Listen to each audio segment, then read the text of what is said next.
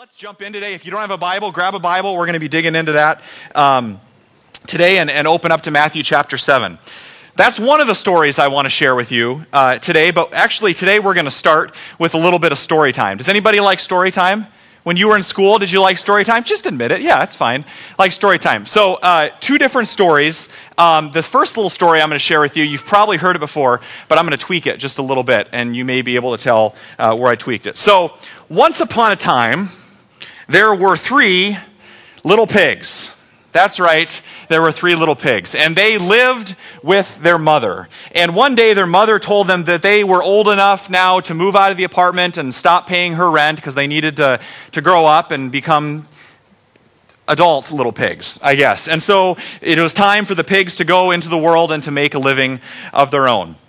And so she told her sons, the three little pigs, watch out for the big bad wolf. That's right, because he will eat you. And she also said, she gave him this advice build your houses nice and strong so that you will be safe from the wolf. And then she said, goodbye, my sons, and off they went. So, the first little pig, probably not the brightest little pig uh, in the pen.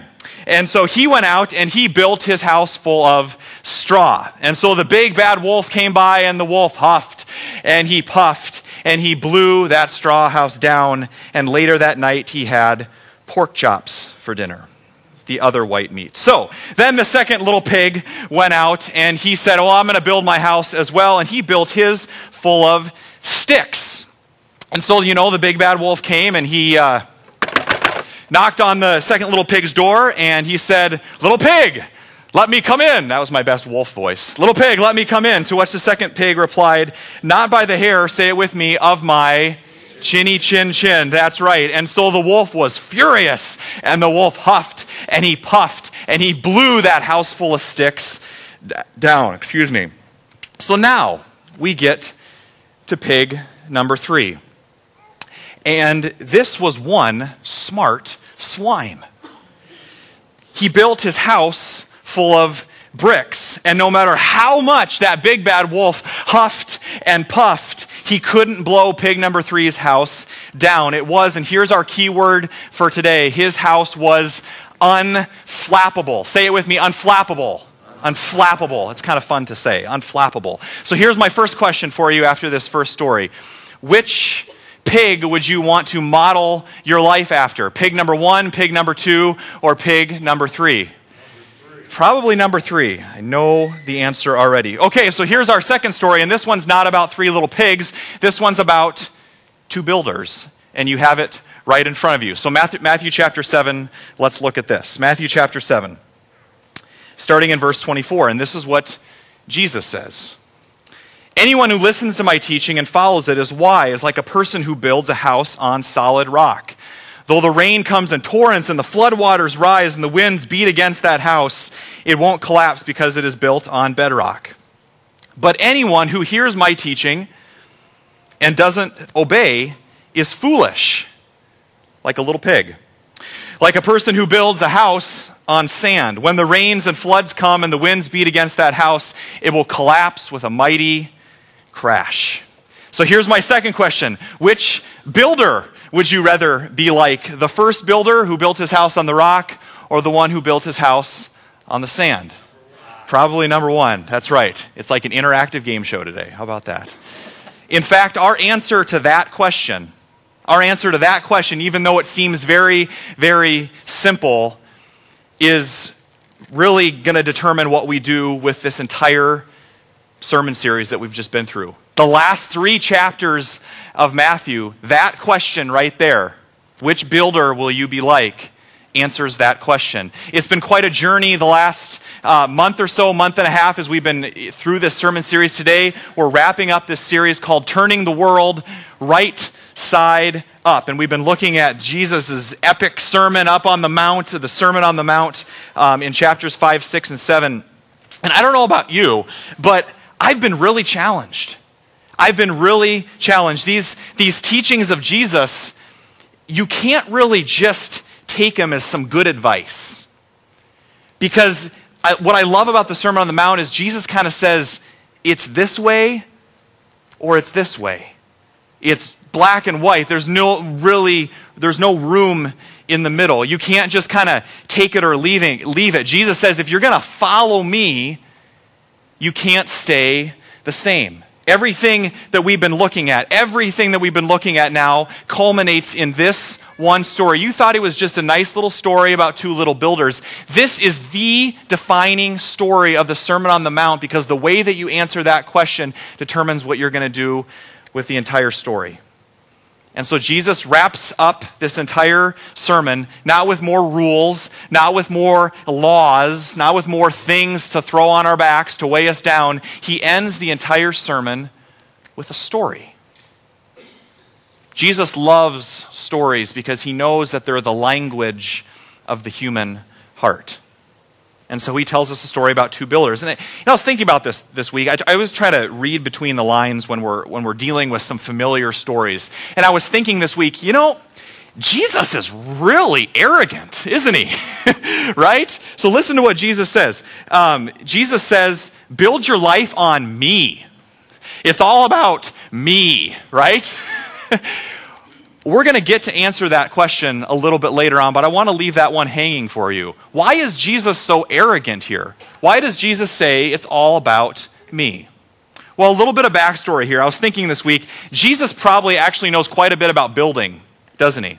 I mean, we know that Jesus' father Joseph was a carpenter. And so Jesus follows in the family business before he begins his ministry. In fact, in the Gospel of Mark, Jesus is referred to as a carpenter. So Jesus Jesus gets it. He's not just randomly making up this story about buildings and foundations. He knows the difference, probably by now, between a well crafted foundation and between one that's going to collapse when the wind and the storms come. There's all sorts of uh, seas and, and, and all over the place, lakes where Jesus is from, and so he knows what it's like when the storms come.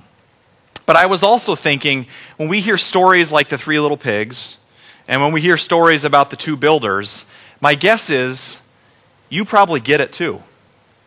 This isn't rocket science. Because I'm guessing that there's no one here today that hasn't been through a storm, that hasn't been through the rain. Because you know, when you think about it, it always rains, doesn't it? Not just in March and April, but it rains in our lives. One of the greatest things about being the church, one of the greatest things we always talk about doing life together, is that we get to celebrate together when things are going really well and we celebrate the joys and the victories. But it also means that when the storms come, we stick close together. And a part of having a good foundation is being a part of a community. Every single one of you, when you've faced a crisis in your life, isn't the first thing that comes to mind either, wow, I'm so glad that I have a community, or, wow, I feel completely and utterly alone? Isn't that usually the case? It's not when, it's not if the storms come, it's when the storms come.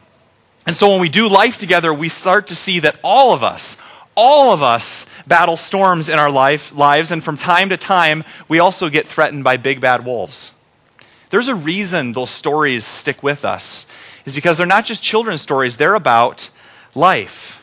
Sometimes we face head on the forces of evil. Some of you know a person, maybe it's you right now here today, that's wrestling with some really dark things that are much bigger than you are. That no matter how hard you try to beat it or how hard you try to get past it on your own strength, on your own willpower, and you conjure up all this faith, if I just believe harder, but for some reason, you can't get past it.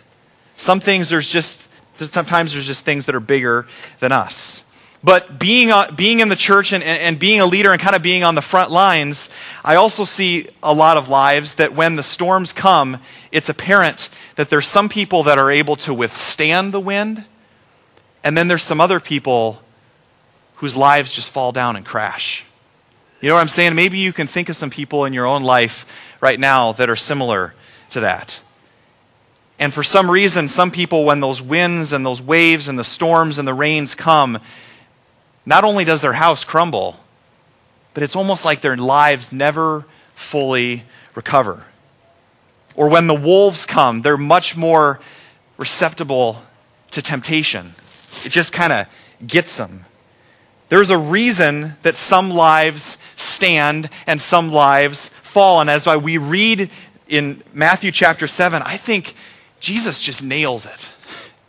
Jesus just nails it here. Jesus gives us the key to an unf- unflappable life where we don't have to cry, Simon, anymore. We don't have to cry anymore. Say with me, unflappable. Unflappable. Jesus gives us the key in Matthew chapter 7 to an unflappable life.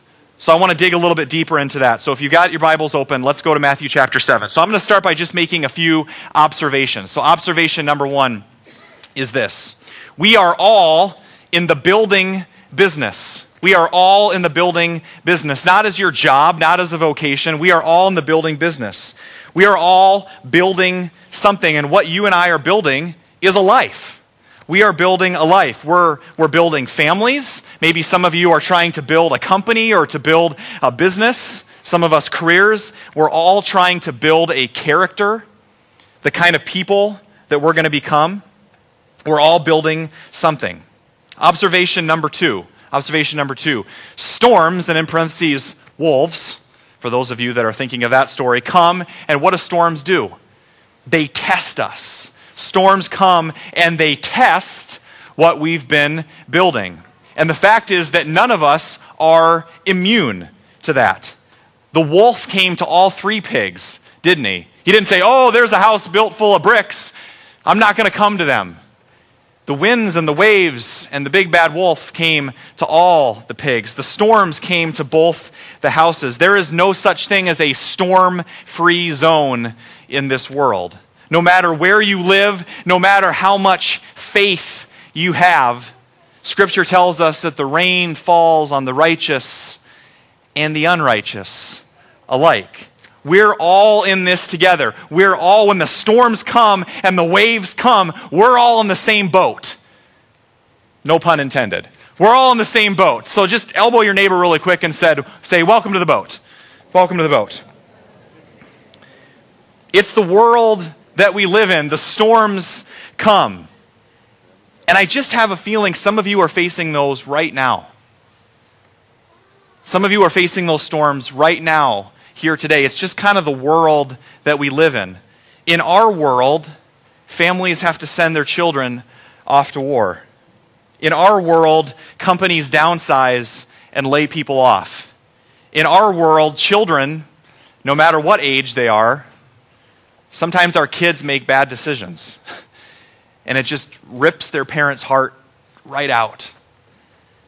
In our world. In our world, Cancer happens not just to people on TV or those people. Cancer happens to people that we love in our world. In our world, married people drift apart and families are broken. In our world, addictions are a very real thing, and for many of you, you've been deeply hurt and wounded in the aftermath. In our world. And that's our world.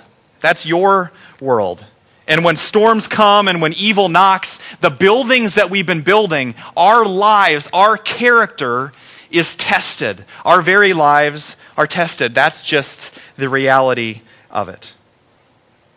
Observation number three. Observation number three. This is just a really quick one. Some buildings stand and others fall, right? When the storms come, some buildings stand and others fall. As I said earlier, some people, they just have the ability to weather the storm. They're unflappable. When the enemy comes knocking, they have this ability to resist, not in their own strength, but in a strength that's greater than theirs. But at the same time, others don't. Which leads us to observation number four, and this is where we're going to spend most of our time today. The difference the difference between standing and falling is the foundation that you choose to build your life on. The difference between standing and falling is the foundation that you choose to build your life on. Anyone in the construction industry will tell you that. We have a few contractors and carpenters and architects in the congregation. And, and when we go and, and you hear about us doing these, these uh, home repairs for needy families around the city, we don't do anything until we lay a foundation.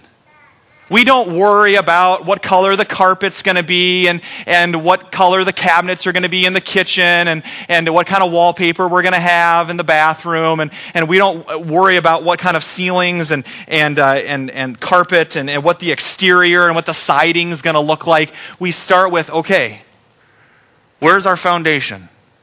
What's going to build something lasting here? And I think that that's Jesus' point in the story when it comes to life foundations, there's only a couple of options. Remember last week it was the wide road or the narrow road, one option or the other. And here today it's option A, rock, or option B, sand. So if those are the options, what of each what do each one of those look like? Look back in verse 24 with me. Verse 24. Jesus says, if you want to build your life on a rock, build it on me. Here's Jesus being ar- purposely arrogant again. Build it on me and my teachings. Now, be careful here when you say that. You're like, okay, I've based my life on Jesus and his teachings, but there's a danger here. When Jesus says that, he's not just saying, Do you know my teachings? He's saying, Do you know my teachings? Have you digested them? Have you wrestled with them? Have you explored them? And are you living them out? Jesus says, Whoever knows my teachings and puts these things into practice, puts these things into practice. It's, it's way more than just, oh, I can quote some Bible verses. It's way more than, oh, I've been to that Bible study before. It's way more than just you or I showing up here for an hour a week every single Sunday. Although we love it that you're here and keep coming back and keep inviting people. But is that what Jesus is talking about in Matthew chapter 7? I kind of put in my time with you each week, Jesus? Jesus saying if you want to build your life on the right foundation, it's not just about hearing, it's about doing. It's about bend. You know those bendy straws? I was thinking about that this week. You know the straws, and then they can kind of go. Eh, er, you can see them at gas stations. You know what I'm talking about? Jesus is saying, take your life and bend it around mine. Conform your life to mine. Everything that's going on in your life, every decision that you have, make it like one of those little bendy straws and bend it around my life. Bend it around my life, my entire life, all of my decisions around Him. And so I was thinking, you know, is Jesus really arrogant here? What kind of person says, everything that you do is all about me? It's all about me. And I was thinking about that, but we have to remember that when you're the master of the universe, you can say things like that. When you think about it, He's the one that created you. He's the one that created you. He knows you better today than you know yourself. And in fact, he knows everybody better than they know themselves. And the truth is, when it's from the God of the universe, it's true. We can take it as truth. And the truth is, wise people are the ones who start with his teachings and they put them into practice in their lives. So, my definition of a rock would be this a life built on Jesus and his teachings. Not do I know them, but am I walking them out. That's what a rock solid life looks like. So if that's the rock, then what is sand? What would it look like to build your life on sand? And so here's what I would say sand is organizing my life instead around me and my instincts. Right? We kind of look at Scripture as our guide. Building your life on sand is building it around me and my instincts. It's option A or option B. And I'm just going to speak for myself right now for a second, and, and maybe some of you can relate. I'm just going to speak for me. The problem with me is me. Some of you are still thinking about that one, okay? The problem with you is you, right? The problem with us, without God inside of us, without His Spirit leading and guiding us, the problem with me is me. Then the problem with me is that I'm broken.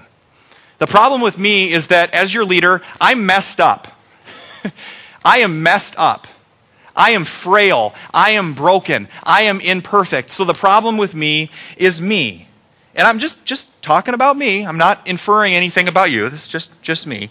Um, but so often, when I think about me and my instincts, they're often misguided and misinformed.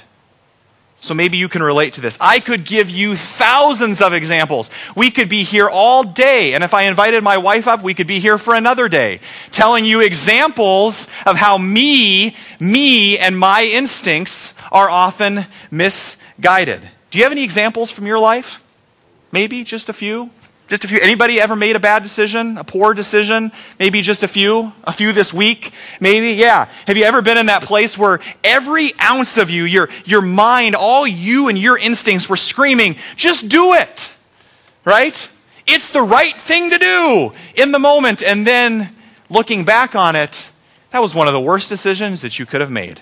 And I could be here all day. I could give you thousands of examples, but I'm going to give you one because it's just fun to share stories. So, I'll give you an idea of what happens about me and my instincts. So, here's my excuse is that it was in high school.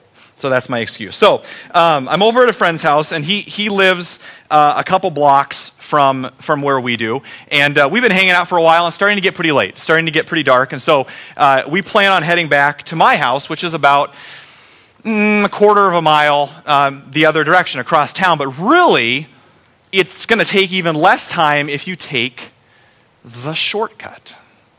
So, from his house to mine is actually a straight shot if you cut through all the neighbors' backyards. You can kind of see where this is going. The only problem with this is it's pitch dark. And I mean pitch dark. I mean like winter, dark of the dark, winter, January, pitch dark at night. And so my friend, uh, Zach, he's like, um, come on, let's do it. It'll be fun famous last words, right? It'll be fun. I mean, I mean, what, what harm will it do? He says, we'll make it a race. Better yet, we'll, we'll make it a, a race. My house to yours, pitch dark, at night, couple blocks through people's backyards. I'm saying like, oh, okay, that, you know, that, that'll be fun because I'm trying to play along. That'll be fun, but um, maybe let's just bring a flashlight. Oh, yeah, yeah, let's bring a flashlight. So we look around the house. No flashlight. No flashlight. There wouldn't be a flashlight, would there? So, okay, well, let's, let's just go. So here we go. A couple hooligans ready to dash across all this string of back lawns that we've never ran through even in the daylight. So we don't know what's out there. And so at the beginning, we're just running along and we're just sprinting. It's an all out sprint. It's probably, you know, kind of like it is about outside today, 40, 50 degrees, and we're huffing and puffing and our air's just filling, our lungs are filling with air and we're just running full steam and it's, it's exhilarating. I mean, I'm running. This is a race. This is exciting. Now, I have to tell you what happened next is quite possibly the funniest moment of my life. And so I have to share it with you. And also the most painful moment of my life, all at the same time, too. We're in an all out sprint, and so we can't see anything in front of us. And so if suddenly just a brick wall just popped up, we wouldn't have time to slow down. Okay? Well, it wasn't a brick wall that popped up, it was a giant, massive clothesline. And so there it is, and we're running full steam. And, and who, who has their clothesline up in February? Your clothes are going to freeze anyway. So this giant clothesline. I will, I will never forget this feeling of going full steam to lying flat on your back in about 0.2, 0.5 seconds, okay? So we're, we're running along, a couple hooligans, woo, woo, we're running, then all of a sudden it's, yow, dunk. Like that was the literal sound, yow, dunk. And we're just laying there on our backs, probably unconscious at the time, and, and we are just laughing. We are just dying laughing. I've never hurt so bad uh, in my life. And so some of you are thinking right now, I have a newfound respect for the intelligence of my pastor. Wow, that's great.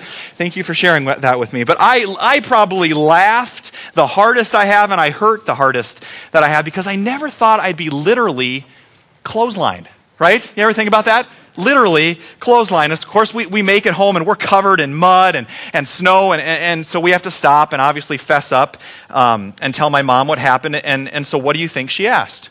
What were you thinking? What were you thinking? But also, in, in all her love and compassion, that was followed by, wow, I would have paid to see that. Send something like that. But you know what our response was? She asked, What were you thinking? You know what our response was? I don't know. Yeah, we weren't, right?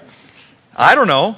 I don't know. We're standing there both writhing in pain, soaking wet, covered in mud and snow, and our response is, I don't know. Duh, right? It seemed right at the time. Like there was nothing wrong with what we were doing. I don't know. In fact, um, let's uh, actually go back one screen there, Carrie. What were you thinking? And the response to that is, I don't know. And I want, I want, I want you to get the full effect of this moment. So just kind of turn to your neighbor really quick and just kind of shrug your shoulders. Just get this little smirk on your face. Open up your hands and just go, I don't know. I don't know. I don't know. Try, try it one more time. Just really get into it. Just say, I don't know. I don't know. I don't know, right? I don't know. I don't know. So, another scenario you walk in and there's your four year old daughter. And your four year old daughter has permanent markers strewn across the floor from the wonderful collage that she's made on the dining room wall. And you ask, Honey, what were you thinking? And what does she say? I don't know, right? In her little cute voice, right?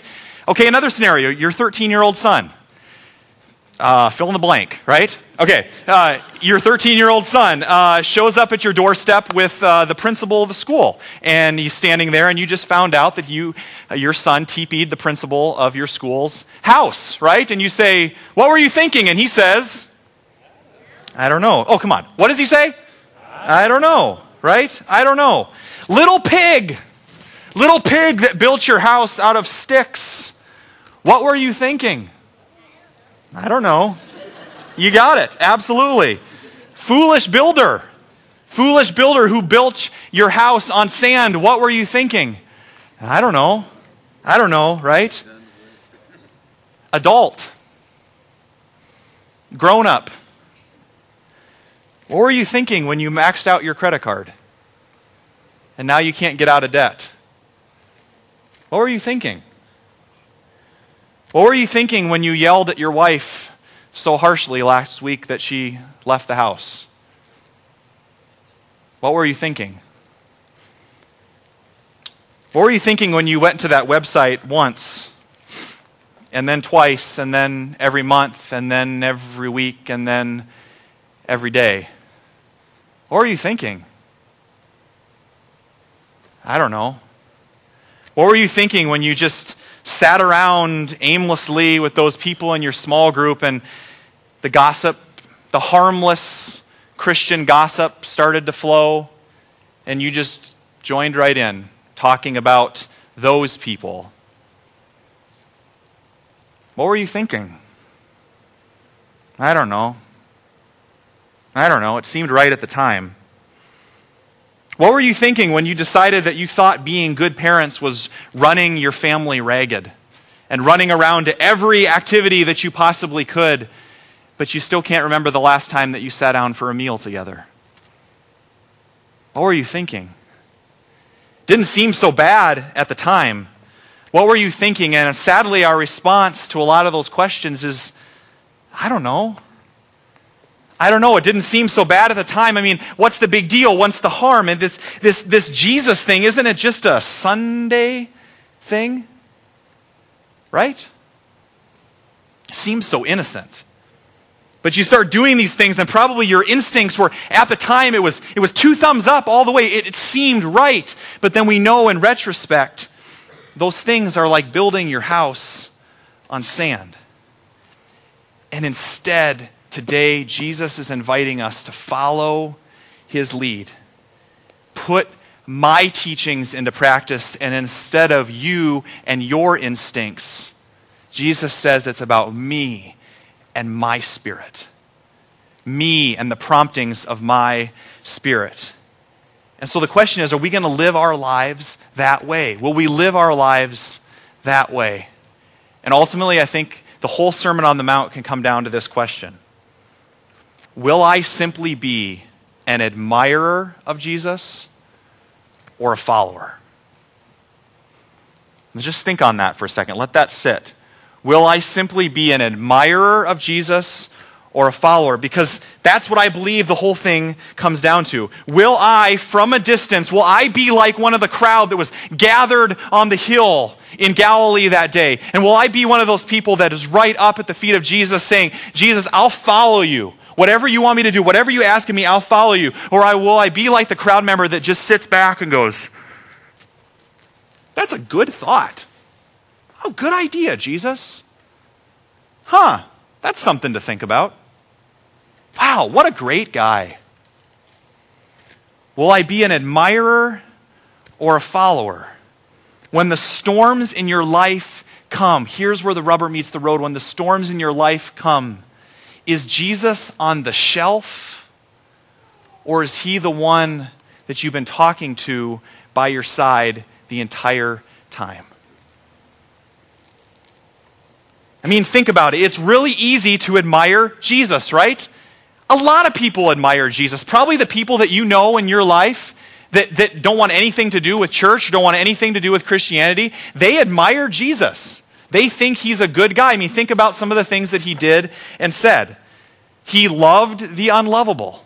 He forgave his enemies. He cared about the poor. He, he gave sermons for hours and nobody ever fell asleep. How could you not admire that guy? Just like some of you are doing right now. I see you. No, I'm joking. It's so easy for us to gather on a day like today and say, Wow, we admire you, God.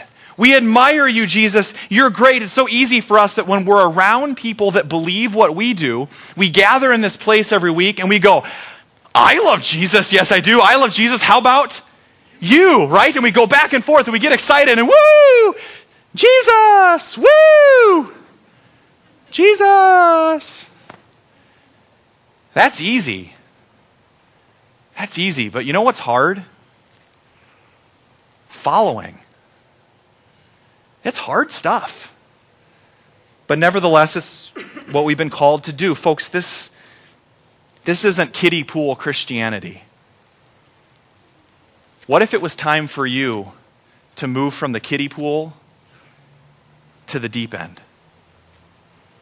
What if Jesus says it's time to stop playing the game and start following me? To move out of the kiddie pool and move in to the deep end. Because here's what I think happens. When somebody stands up in front of you and says, Love Jesus more, be a better Christian. By the way, that's not what I'm saying today. There's no such thing as a better Christian. You're either following or you're not.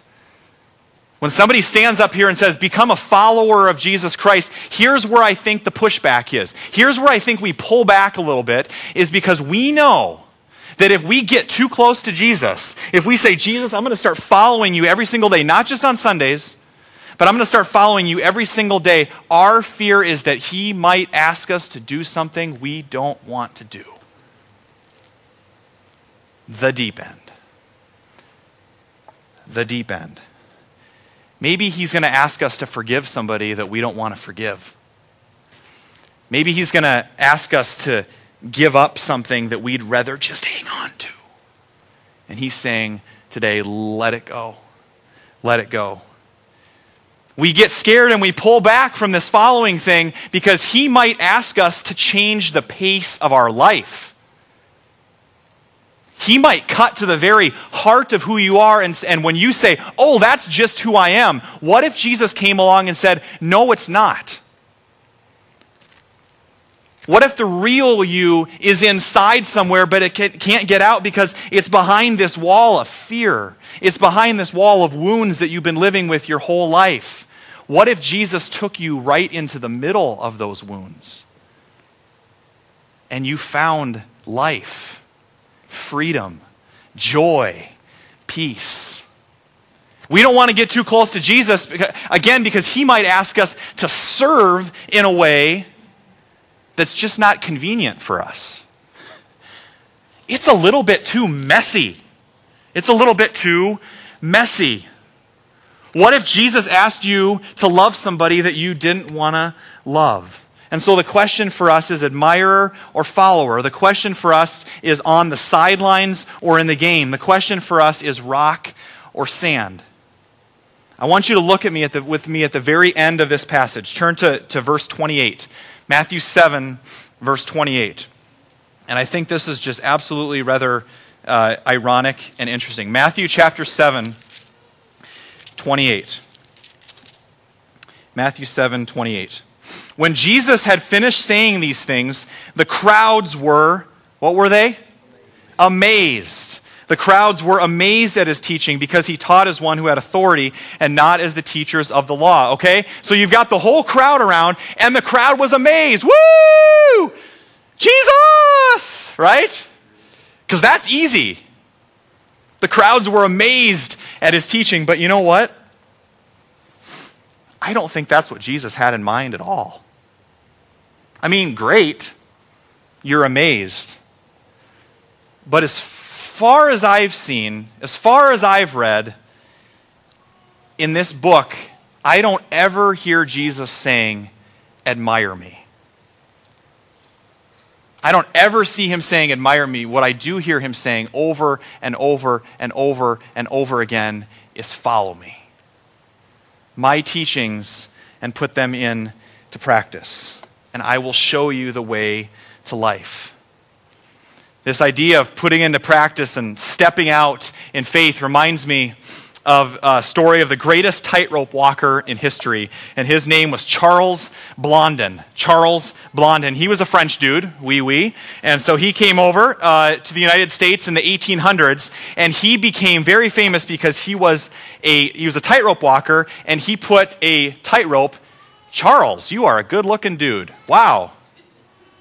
That's a skort, I think. I'm not sure what that is. So Charles comes over and he becomes famous because he puts a tightrope across Niagara Falls. And if any of you have ever been to Niagara Falls on vacation, you know what kind of feat this is. This is crazy. And so he puts a tightrope across, 1,100 feet long, three inches in diameter. That's not very big, by the way. That's not a, a bridge. That is a tightrope and 160 feet above the water. So there's Blondin, and he's up there. And so this is literally do or die. But he did it, and the crowds went wild. Woo, Blondin! Woo, Blondin! And the crowds were amazed, and they admired him. And the crowds got bigger and bigger. And I, am not making this up. And then he started to, then he, he, went across in a, in a sack, and, and then he went across Niagara Falls blindfolded. He started adding in all these little tricks. Uh, one time he went across on stilts side by side by side. He went across on stilts. So thousands of people, thousands of people standing around admiring until one day. Until one day when he appeared before the crowd with a wheelbarrow. And he said, Friends, countrymen, I don't know what he said. Everybody, people, do you think, do you believe, do you believe that I can push this wheelbarrow across this tightrope across Niagara Falls. Oh, yeah, Blondin, woo! We believe you can. We trust you. We believe you. Awesome, go for it. And so we did. And the crowds went wild, and hundreds and thousands of more people gathered around. Huge crowd standing around Niagara Falls. And so he goes across in the wheelbarrow, just this amazing feat. And then he comes back and he stops and he rolls the wheelbarrow out in front of the crowd and he says, Okay, who wants to get in? Yeah, I think that's what the crowd said too. Who wants to get in? Guess what? Silence. Yeah. Silence. No cheering, just silence. No one. No one except one. And it turns out he was his manager. He must have paid him or something. I don't know. But his manager got in because he believed in him and he acted on it. Because our behavior follows our belief. Our behavior follows our belief. And I just want you to imagine for a second what it would be like to be in the barrel. Going across on this thin wire, on this thin rope across Niagara Falls, inch by inch, all the way across, putting your life in the hands of the Master. Jesus is saying to you and I today, Will you get in the barrel? Will you get in the barrel? Will you trust your life in my hands? Not just, oh, yeah, sure. No, really. Will you put your family, your schedule, your job, your marriage, your friendships, your dreams, your decisions, will you put them in my hands, Jesus says, and will you let me take you across the wire? Because here's the thing about Jesus. This is the thing about Jesus that I just love. When you get in the barrel, when you start doing life with Him, He takes you somewhere worth going. Because, folks, eternal life starts now. The kingdom starts now. And Jesus is inviting you today to step into that kind of life. Is it going to be easy? Absolutely not. Do you think it was easy for the guy in the middle of the wheelbarrow? right? It's scary and it's dark, and you know what? Sometimes the storms come and the winds blow and the waves come up. It's scary. It's not easy, but it's so worth going. Because he wants you to know today. I want you to know that he's the one that's going to love you, who loves you like no one ever has and no one ever will. He's the one that created you. He wants the very, very best for you today. And this is my dream, and, and it's happening. It's happening because it's you. How incredible to be a part of a community of apprentices. People that are actively following and learning what it means to live like Jesus. That's what this is a community of apprentices who, even when the storms come, because He is faithful, because He is strong, because He is the rock, we will be unflappable. Let's pray.